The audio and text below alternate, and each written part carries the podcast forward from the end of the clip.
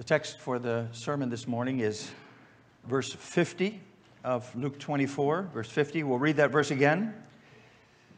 Then he, Jesus, led them out as far as Bethany, and lifting up his hands, he blessed them.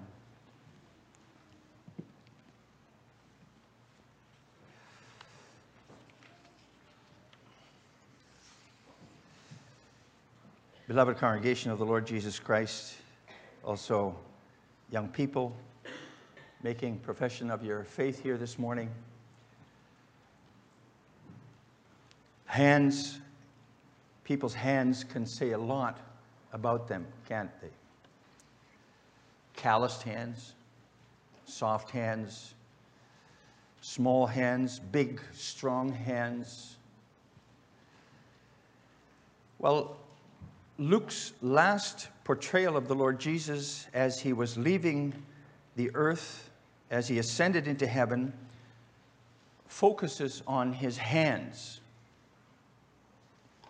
And let's pay attention to those hands in the text this morning. And I preach to you the gospel of that text with this theme. At his ascension, Jesus lifts up his hands, and we see three things. Those hands are blessing hands, those hands are strong hands, and those hands are pierced hands. So, first of all, Jesus' uplifted hands at his ascension are blessing hands. Luke writes very simply near the end of his gospel that while the Lord Jesus held out his hands in blessing, he was lifted up, parted from his apostles, carried up into heaven. Before we think of those hands, though, it's good to pay attention to where this all took place.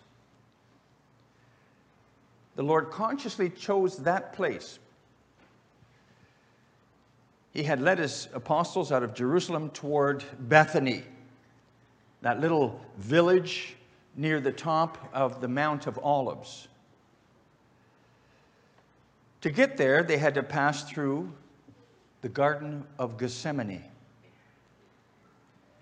Six weeks before, after Jesus had instituted the Lord's Supper, he had also walked through Gethsemane with his disciples. And you know what happened there? There, the disciples had fallen asleep while the Lord Jesus wrestled in prayer. There, the people had come out to arrest him, and all his disciples had fled into the night. Now they walked through that place again, and that must have humbled them very deeply. To remember that only a, a while ago they had been there and those things had happened there. The Lord sometimes reminds us of things we're ashamed of later on, too, doesn't he? Maybe while we're reading the Bible or we're listening to uh, the preaching or reading something else, something written or said, trigger, triggers a memory of a sin. Conscience comes up, bothers us, something unfaithful that we have done. Lord, what do you have to do with me, a sinner? And then we're humbled again before him. And the wonderful thing is that when we're humbled before the Lord, then our hearts are receptive to blessing. When they're humble and we realize that we have nothing without Christ, it isn't self assured and self possessed people who are receptive to the blessings of the Lord. Also, not today. People who humbly acknowledge their own sins and their weaknesses are the ones who are open to receive blessings from the Lord. So, by the, the time the Lord and his apostles had reached that open spot on the Mount of Olives, you realize that the Lord had prepared the hearts of his disciples to receive his blessing. He had humbled them so that they were open to his blessing.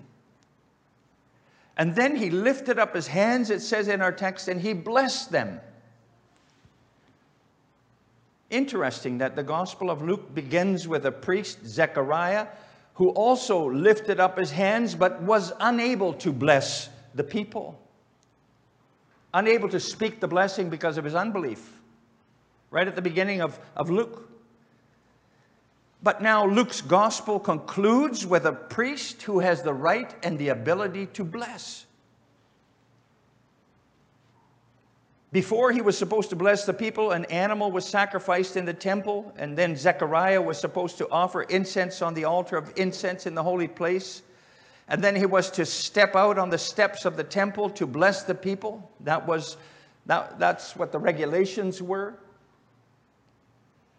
First the sacrifice, then the blessings could be laid on the people.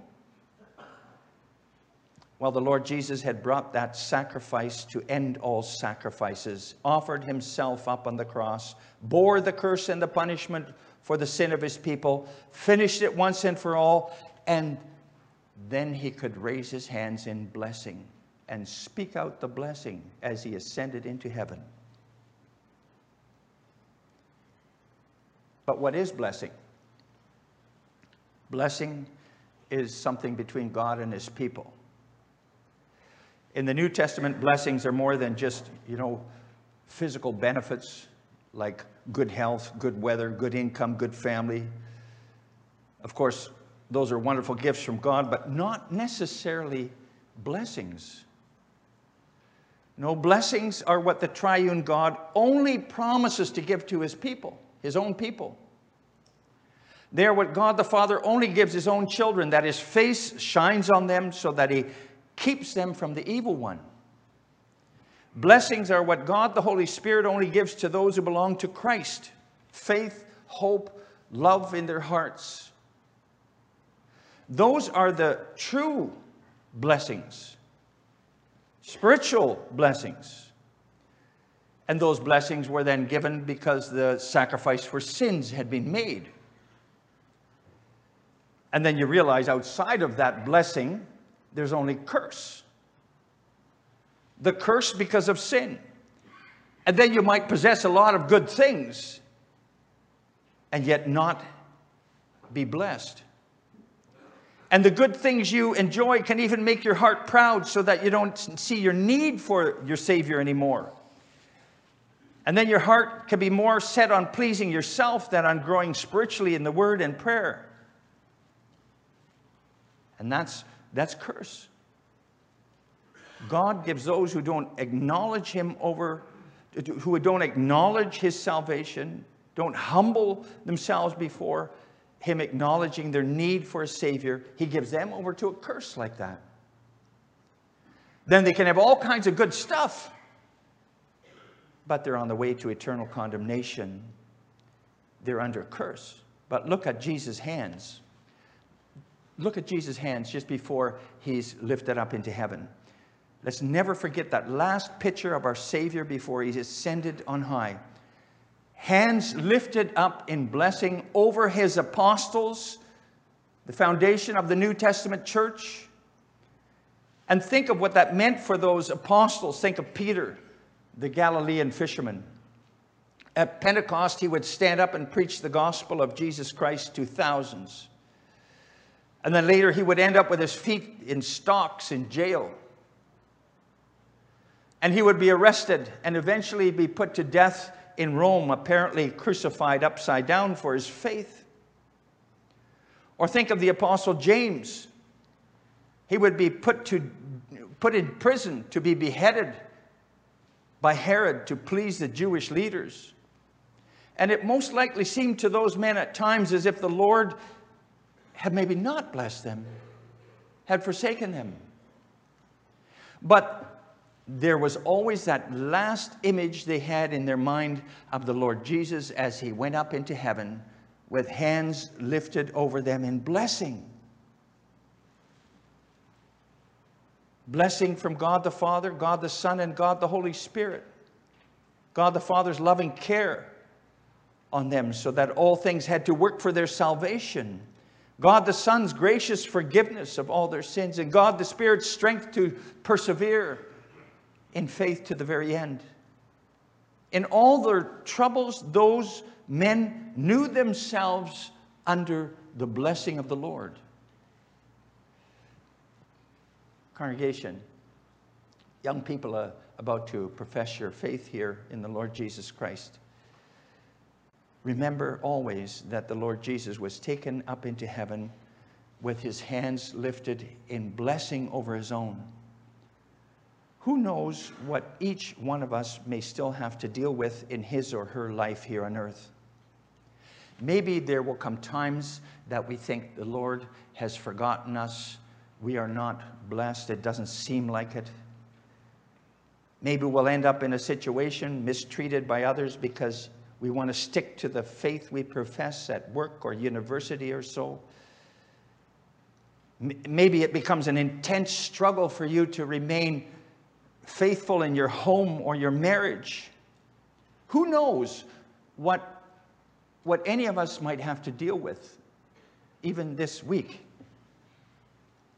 Well, in every circumstance, we can remember that those hands of the Lord Jesus at his ascension were raised in blessing over his own. He left that way. He remains that way, interceding for us, working for us, giving heavenly gifts from heaven, blessing us. In fact, you may see those hands of Jesus lifted up in blessing in the upraised hands of his servant at the end of every worship service. That's why that happens. Is that how you stand under the blessing of your Savior then? At that time, eager to receive that blessing on your heart and your life before you leave church here and go into your life outside? Like the patriarch Jacob, he wrestled with God at the border of the promised land at the brook Jabbok. And he said to the Lord God, I will not let you go unless you bless me. And what he meant to say with that was, Bless me, Lord, otherwise my life is without purpose or direction here. My life is worthless. Bless me. And that's how important that blessing is. And that brings us to the second part of the sermon. The, the second thing we notice about the hands of the Lord Jesus when he was carried up into heaven, his hands at his ascension are also strong hands. So the Lord Jesus, who we see in our text with uplifted hands, went into the throne room of God the absolute center of power in the whole universe. He went up as the victorious one, the one who by his death and resurrection conquered the power of sin and death and every other power which sets itself against God's truth and justice and righteousness. So those hands that the Lord lifted over his disciples were also the most powerful hands ever, the mightiest hands in heaven and on earth. Because Mark writes at the end of his gospel, Mark 16, he says there, So then the Lord Jesus, after he had spoken to them, was taken up into heaven and sat down at the right hand of God. The right hand of God the place of all power and authority in heaven and on earth. The right hand. That's where the Lord Jesus sits and reigns over all things with mighty hand and outstretched arm. So Jesus' uplifted hands at his ascension were also strong hands, lifted up in victory and power. And you can imagine it was mighty encouraging for the disciples to to think about that too, even afterwards. Because look at Luke 24, verse 47 again. It says there that repentance and forgiveness of sins should be proclaimed in his name to all nations, beginning from Jerusalem. They had a task, a job to do. That's, and it was not an easy task at all. Beginning at Jerusalem to all nations, the gospel. And the thing is, people are not interested in hearing that gospel of repentance and forgiveness of sins through Jesus Christ on the, their own. They're not interested in it. Am I a sinner? I'm pretty good. I'm a pretty good person. I'm pretty sure if there's a God, He'll accept me. Do I need to repent? You're kidding. I've always tried to be a good person. Or eternal life? When your life ends, it's lights off, nothing more. As the Apostle Paul says later in his letter to the Corinthians, the gospel of the cross is foolishness to Greeks and stumbling block to Jews. The gospel isn't going to be something that's going to appeal to people's senses, people of all nations. But the disciples had that task to bring it, the gospel out. However, they knew they weren't on their own. When they brought that gospel, that brought out that great commission, no, they had strong hands in the throne room in heaven supporting them, working with them, for them. And he promised to clothe his disciples with power from on high. That means the, the power of the Holy Spirit. He promised to do that. Congregation, that task to call all people to repentance and forgiveness of sins through faith in Jesus Christ belongs to us as church today, too. And that's not an easy task, as we mentioned, also not in our Western world, which is determined to live without God and is not interested in salvation from sin, but just deliverance from the Christian norms of the past and from the effects of climate change. That's what they want to be saved from today. By nature, people don't want to hear that sin is the big problem in the world and in their own lives, and that repentance to forgiveness is what is needed by the world and by themselves. And by nature, we're not that bold to testify about that, are we?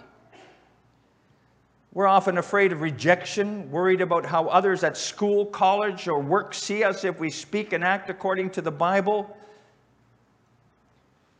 We need help with that today, too. But we have power behind us. Because look at the hands of the Lord Jesus as he ascended to God's right hand. Those hands didn't hang weakly at his sides as he went up into heaven. No, they were raised also in power. In those hands, the Father has laid all authority and, and power in heaven and on earth. They're mighty hands. He's got the whole world in his hands. Congregation, young people about to profess your faith here this morning, isn't that a powerful encouragement for you to live for the Lord, to be his witnesses today too, to be springs of the living water of Christ's Spirit in your home, at school, at work, socially, among others too? You don't have to be afraid to stand up for the Lord Jesus. You can be bold about what you profess as Reformed Christians as long as you look up to Jesus Christ in trust. He will clothe you from power on high too. And you can do your task to witness in your everyday life joyfully to the best of your ability. And you can re- leave the rest up to Him. He uses our often puny efforts for His mighty work in bringing about the coming of His kingdom. And so we come to the last part of the sermon. Jesus' uplifted hands are also pierced hands. The famous Dutch painter Rembrandt van Rijn painted a beautiful scene of the Lord Jesus ascending into heaven with uplifted hands in the presence of his apostles. They're standing there looking up to him. But in that painting, he also shows the Lord Jesus with pierced hands. They still have the marks of the nails in them from when he was crucified. And according to Luke 24, Rembrandt is correct in that portrayal. In the section of Luke 24, just before our text, Luke tells us about the Lord Jesus appearing to his disciples after his resurrection. Jesus himself suddenly stood among the apostles in that room where they were together for fear of the Jews. They were afraid, but the Lord Jesus tells them to calm down, and he says, verses 38 and 39, Why are you troubled? Why do doubts arise in your hearts? See my hands and my feet, that it is I myself. See, the Lord proves that it's Him, truly Him, by showing them His hands and His feet, which were pierced by the nails when He was crucified. And we can safely assume that those marks of the nails were still in the Lord's hands a number of days later when He ascended into heaven. Those pierced hands at the Lord's ascension remind us, congregation, of Jesus' suffering and death on the cross for us. They are the, the hands he lifted up over his disciples, hands with holes in them. He lifts them up over his church today, too. And knowing that assures us that when we, in true humble repentance, seek forgiveness of our sins before God's throne, Jesus is there with his pierced hands and he pleads for us before the Father. Day after day, we could say, and he says, Look, Father, look, my pierced hands. I gave myself over to the curse for this person's sin. Forgive him, forgive her for my sake. Don't let the curse of sin remain on this person, but bless him, her. So when the burden of our sins and weaknesses weigh us down, it's good to also remember how the Lord Jesus ascended into heaven with pierced hands. What a struggle it is for each of us against sin and temptation here in this life, also as believers. Every day, that battle against our sinful nature doesn't go away when you profess your faith, young people at the front here.